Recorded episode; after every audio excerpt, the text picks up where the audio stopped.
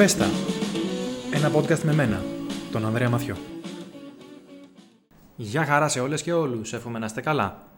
Αυτό θα είναι ένα πιο μίνι επεισοδιάκι, γιατί είναι και αρκετά μικρό εντός και εκτός εισαγωγικών, σαν θέμα, όχι στην ολότητά του, στο ολιστικό της υπόθεσης που είναι τεράστιο, αλλά ε, το, το θέμα, η παράγραφος αυτού του θέματος είναι πάρα πολύ μικρή και απλώς ήθελα να δώσω έτσι ένα μικρό input ας πούμε για να, μην, για να εξηγούμαστε, να μην παρεξηγούμαστε.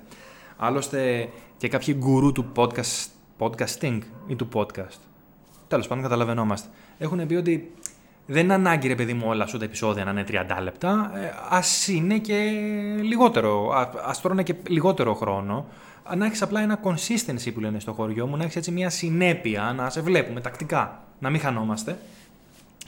Θέλω να μιλήσω λοιπόν λιγάκι για τον λαοπρόβλητο, λαοφιλέστατο, λαοπλάνο, κούκλος, σεξ σύμπολ, καταπληκτικό, φανταστικό, σάκι ρουβά. Ε, όλοι εμείς που μεγαλώσαμε, που είμαστε αυτής της ηλικίας, τέλος πάντων εκεί γύρω στα 35 με 40, έχουμε μεγαλώσει με μία εχή σάκι, από τις ε, κοπέλες τέλος πάντων της ηλικίας μας που ήταν όλες ερωτευμένες με το σάκι και για να είμαστε και ε, ωραίοι και ειλικρινείς α, εντάξει, ένας πολύ ωραίος άντρας, χαρισματικός ε, με μια συμπαθητική φωνή όπου έτυχε να τον πάρει στα πρώτα του α, βήματα τα επαγγελματικά να τον ανακαλύψει ένας δαιμόνιος μάνατζερ με πάρα πολλά λεφτά και τρομακτικές διασυνδέσεις ο Ηλίας Οψινάκης και τον έκανε αυτό που τον έκανε. Όταν αργότερα τα χωρίσανε τα τσανάκια του στα επαγγελματικά, ε, έκανε λίγο έτσι πιο, πιο προσεγμένες, δεν θα το πω, πιο συγκεκριμένες δουλειές, άρχισε μετά να τρέχει με τα Eurovision, ήθελε να γίνει γενικότερα ο pop star, ο, ο πανανθρώπινος, ο καταπληκτικότερος, να κάνει και super καριέρα στο εξωτερικό. Ε, αργότερα τη χαμπάριας και ο Χριστιανός ότι ξέρεις κάτι, δεν μπορώ και να είμαι το νεανικό σεξ σύμβολ για όλη μου τη ζωή. Αρχίζω και γκριζάρω, αρχίζω, αρχίζω να βαριέμαι και την πολυγυμναστική. Δεν θα μπορώ και να κοπανιάμαι και να κάνω και κολοτούμπες και όλη μου τη ζωή. Θέλω να το ρίξω και λίγο στην ποιότητα. Και αρχίσαμε, πώς το λένε, μετά να κάνουμε και λίγο ερόδια, να κάνουμε και λίγο, πώς το λένε, συναυλίες και να, και να κάνουμε και τραγούδια με το Θοδωράκι. Όχι να κάνουμε, να τραγουδάμε το Θοδωράκι. Ε, τέλος πάντων, ε, και μετά να, να, να προσπαθούμε να βρούμε και, την, και μια άκρη στο θέατρο γιατί εντάξει, φουσταμπλούζα είναι το τραγούδι με το θέατρο νομίζουν κάποιοι. Ε, γιατί να μην πάω τέλος πάντων να παίξω και σε μια αρχαία τραγωδία ρε παιδί μου. Δεν είπα όπως το λένε να παίξω ε, σε μια κομμωδία ε, θέλω απευθείας να πέσω στα, στα βαριά. Δεν θα πέσω τώρα, όπως το λένε, εγώ ολόκληρο Σάκης Ρουβάς, ας πούμε, να παίξω με την μπλέμπα σε καμία ανεξάρτητη ας πούμε, ξέρω εγώ, παραγωγή ή σε καμία πιο ελαφριά ας πούμε, ε, παράσταση. Όχι, εγώ απευθείας στα βαθιά. Γιατί έχω κάνει και το κορίτσι της δίσκο, έχω κάνει και το σε έχω ερωτευτεί. Ξέρεις τι υποκριτικές ικανότητες θέλει εκεί πέρα για να κάθεσαι και να το παίζεις ωραίος μπροστά στην κάμερα. Δεν ξέρεις, πού να ξέρεις εσύ, γιατί δεν είσαι ωραίος. Σαν και εμένα το Σάκη του Ρουβά. Ε, Πιάστηκα λοιπόν από μια κουβέντα που άκουσα σήμερα από τον Ηλία τον Ψινάκη, που γύρισε και είπε ότι αν συνεργαζόμασταν ακόμα, αυτή τη μαλακία που βγήκε και είπε στη Χριστίδου προχθές για το Λιγνάδι δεν θα την έλεγε. Αυτό που είπε ουσιαστικά, και δεν θέλω να επαναλάβω τα λόγια του, γιατί εντάξει πάνω κάτω θα τα έχετε ε, διαβάσει, αυτό τέλος πάντων που μου έμεινε είναι ότι θεωρεί τον ε, Λιγνάδη τον προφυλακισμένο για σεξουαλικά εγκλήματα κατά ανηλίκων Λιγνάδη, ε, ότι ε, έπεσε από τα σύννεφα και ότι είναι ένας άνθρωπος που αγαπά πάρα πολύ και τον βοήθησε πάρα πολύ και του άνοιξε νέους δρόμους και νέα αντίληψη και ότι συμπάσχει μαζί του, συμπάσχει μαζί του γιατί είναι ένας άνθρωπος άρρωστος. Συμπάσχω φυσικά και με τα θύματα, αλλά συμπάσχω και με τον άρρωστο το Λιγνάδη και εύχομαι αυτοί οι άνθρωποι κάποια στιγμή να βρίσκουν και τη θεραπεία τους κτλ. κτλ. Ε, θα μπορούσα θα μπορούσα να ακούσω μια κουβέντα τύπου αφήστε τη δικαιοσύνη να μιλήσει, γιατί το είπε και αυτό, αφήστε τη δικαιοσύνη να μιλήσει, γιατί δεν είναι καλό να μπλέκουμε τα μπούτια μας και να κάνουμε δικαστήρια στην τηλεόραση, που αυτό το, το ακούω και το πιστεύω, και εκεί αν το έλεγε αυτό το πράγμα θα έλεγα «OK, okay, Σάκη, τα λες καλά», και υπάρχουν ανεξάρτητοι φορείς, υπάρχουν ανεξάρτητα όργανα αυτής της ευνομούμενης κοινωνίας που ζούμε, μέσα στην οποία ζούμε, όπου θα κρίνουν τελικά ποιος έχει κάνει τι και θα απονείμουν τη δικαιοσύνη που πρέπει και εκεί θα σου 'λεγα μπράβο Σάκη μαζί σου. Αλλά όταν μου άρχισε το πλυντηριάκι τύπου αγάπη και ορίζοντες και θεραπείες και τα λοιπά και τα λοιπά και συμπάσχουμε, εκεί αδερφούλη μου και ειδικά με κάτι το οποίο δεν είδα να το σημειώνει κανείς με τη συγκυρία όπου δύο-τρεις μέρες πριν ο Λιγνάδης πήρε ε, αναβολή για τη δίκη του, πήγε να δικαστεί, δικάστηκε, ξεκίνησε η δίκη του και πήρε αναβολή και πήγε κάποιο διάστημα μετά. Μέσα σε αυτό το διάστημα λοιπόν, και επειδή εγώ είμαι και λιγάκι πονηρεμένος με αυτά τα πράγματα, θα έπρεπε οι φίλοι του και όσοι άνθρωποι έχουν ευεργετηθεί ενδεχομένως με οποιονδήποτε τρόπο από αυτόν, να αρχίσουν σιγά σιγά ένα πλυντηριάκι έτσι ώστε να καταφέρουν, μήπως μάλλον να καταφέρουν, να αλλάξουν λιγάκι, να γυρίσουν το κλίμα, το ασφικτικό αυτό κλίμα α, που έχει αναπτυχθεί σε βάρος του Λιγνάδη.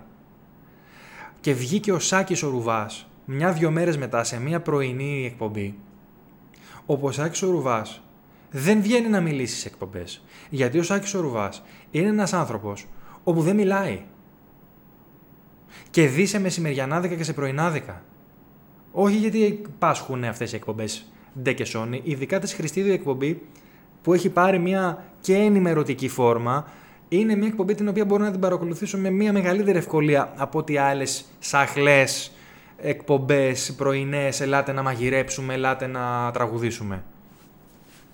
Και είδα έναν άνθρωπο ο οποίος πραγματικά σαν να πήγε εκεί με το ζόρι να μιλήσει για να, για να κάνει αυτό που έκανε, για να πει αυτό που είπε, που επειδή είναι ο Σάκης ο Ρουβάς εκτέθηκε, δεν γινόταν να μην εκτεθεί. Ε, θυμάμαι ένα σκετσάκι που είχε κάνει ο Σεφερλής πριν πάρα πολλά χρόνια, όταν ακόμα συνεργαζόταν ο Ρουβάς με τον Ψινάκη, όπου του παίρνανε μια συνέντευξη, ήταν εντυμένος με αυτό το, το αμάνικο με την Ελλάδα μπροστά, με τη σημαία της Ελλάδας, και ήταν σκυμμένος κάτω από το, από το γραφείο στο οποίο λαμβάνονταν η συνέντευξη, ο Ψινάκης και του έλεγε «Δεν θα πεις πολλά, όταν θα σου ρίχνω μία φάπα στο πόδι θα λες ναι, όταν θα σου ρίχνω δύο φάπες στο πόδι θα λες όχι». Και έκανε ο Σεφερλής, ξέρω εγώ, ο Σάκης και καλά, ε, α, δύο ναι, ένα όχι. Όχι αγόρι μου, το αντίθετο σου είπα. Κοινώ κυκλοφορούσε ότι ρε παιδί μου ο άνθρωπος μπορεί να είναι σούπερ ταλαντούχος, ε, τραγουδιστής, χορευτής, ωραίος άντρας κτλ. Αλλά μπορεί να είναι λίγο πιο... Αχ, πώς να το πεις και να μην φας μήνυση. Για βρείτε μου, ε, θα μου πεις εσείς ο συγγραφέας, εσύ πρέπει να βρεις λογικά σχήματα για να περνάς το νόημα που θέλεις να περάσεις αβίαστα. αβίαστα. Μπορεί ρε παιδί μου τέλος πάντων ο άνθρωπος να είναι λίγο πιο... Κοίταξε να δεις τώρα, δεν μας έρχεται. Καταλαβαίνετε τι θέλω να πω; Μη φάω μήνυση ρε παιδιά, για, για πείτε. Καταλάβατε τι θέλω να πω. OK. Okay. Μπορεί ρε παιδί μου να μην το έχει ρε παιδάκι μου τέλος πάντων πάρα πολύ. Πνευματικά ο άνθρωπος. Δεν είναι κακό. Δεν είναι κακό. Ε, ό,τι έχει παρουσιάσει, άμα καθίσει κανείς να δει τα ματάκια του, κάτι διαβάζουνε. Δεν λέει κάτι by heart, δεν λέει κάτι απ' έξω. Προσπάθησαν να τον κάνουν παρουσιαστή, προσπάθησαν να τον κάνουν πολιτευτή. Δεν τα 'λεγε ρε παιδί μου, Χριστιανός, δεν τα λέει. Είναι ένας καταπληκτικός τραγουδιστής και showman, αλλά μέχρι εκεί. Όχι κάτι άλλο. Και βγήκε αυτός ο άνθρωπος και παγίδευσε τον εαυτό του. Παγίδευσε τον εαυτό του. Είπε μία μαλακία όπου στο cancel culture που, που ζούμε, στην εποχή του cancel culture και της πολιτικής ορθότητας που ζούμε, κάτι τέτοια ξυρίζουνε σάκι. Κάτι τέτοια σάκι μου ξυρίζουνε. Και εγώ σου λέω το βλέπω όλο το πράγμα εκ του πονηρού. Ανέβηκε ξανά το θέμα Λιγνάδη πριν από μερικές ημέρες γιατί πήρε αναβολή η δίκη και εσύ βγήκες Σάββατο, Σάββατο να κάτσεις να κάνεις ένα πλυντηριάκι να κάτσεις να κάνεις μία «έλα μωρέ, παρασύρθηκε». «Έλα μωρέ, το παιδί είναι καλός τώρα, τι έγινε δεν μπορώ να ξέρω, αλλά είναι άρρωστος, πρέπει να πάει στο ψυχιατρίο». Καταλαβαίνεις ότι καταλαβαίνουμε. Δεν θα πω ότι δεν είσαι έξυπνος, αλλά δεν είσαι πιο έξυπνος από όλους τους υπόλοιπους. Και αυτό που έκανες ήταν λάθος. Και ήταν τόσο εξόφθαλμο το λάθος γιατί το έχει καταλάβει όλος ο κόσμος. Εσύ εκείνη τη στιγμή πήγες να μας περάσεις για έναν άνθρωπο που πήρε η δίκη του αναβολή και βρίσκεται η όλη δουλειά σε μία αναμόχλευση και τι καλός που είναι και να περιμένουμε και εκφράζω τη συμπάθειά μου και την αγάπη μου κτλ. κτλ. Γιατί ξέρεις ότι υπάρχουν βλάκες, υπάρχουν ακόμα ρουβίτσες, όπου θα σε ακούσουν. Και θα, θα προσπαθήσουν ενδεχομένως να αντιστρέψουν το κλίμα. Και αφού ακούσανε τον Θεό τους στο Σάκη να λέει αυτά τα πράγματα, τότε θα μαλακώσει και η κοινή γνώμη. Και αν μαλακώσει η κοινή γνώμη, μπορεί να μαλακώσουν και οι δικαστές. Πού ξέρεις ρε παιδί. Εντάξει, γνωρίζουμε ότι έχει σχέση ρε παιδί μου με την, ε, με την Δημοκρατία τέλος πάντων, με την οικογένεια που κυβερνά. Να σου πω κάτι. Μαγκιά σου, δεν, δεν λέω κανένα. Ε, κάνω ό,τι θέλεις. Είναι κατανοητό. Εντάξει, έχεις βγάλει δισεκατομμύρια δραχμές. Ε, έχεις βγάλει εκατομμύρια.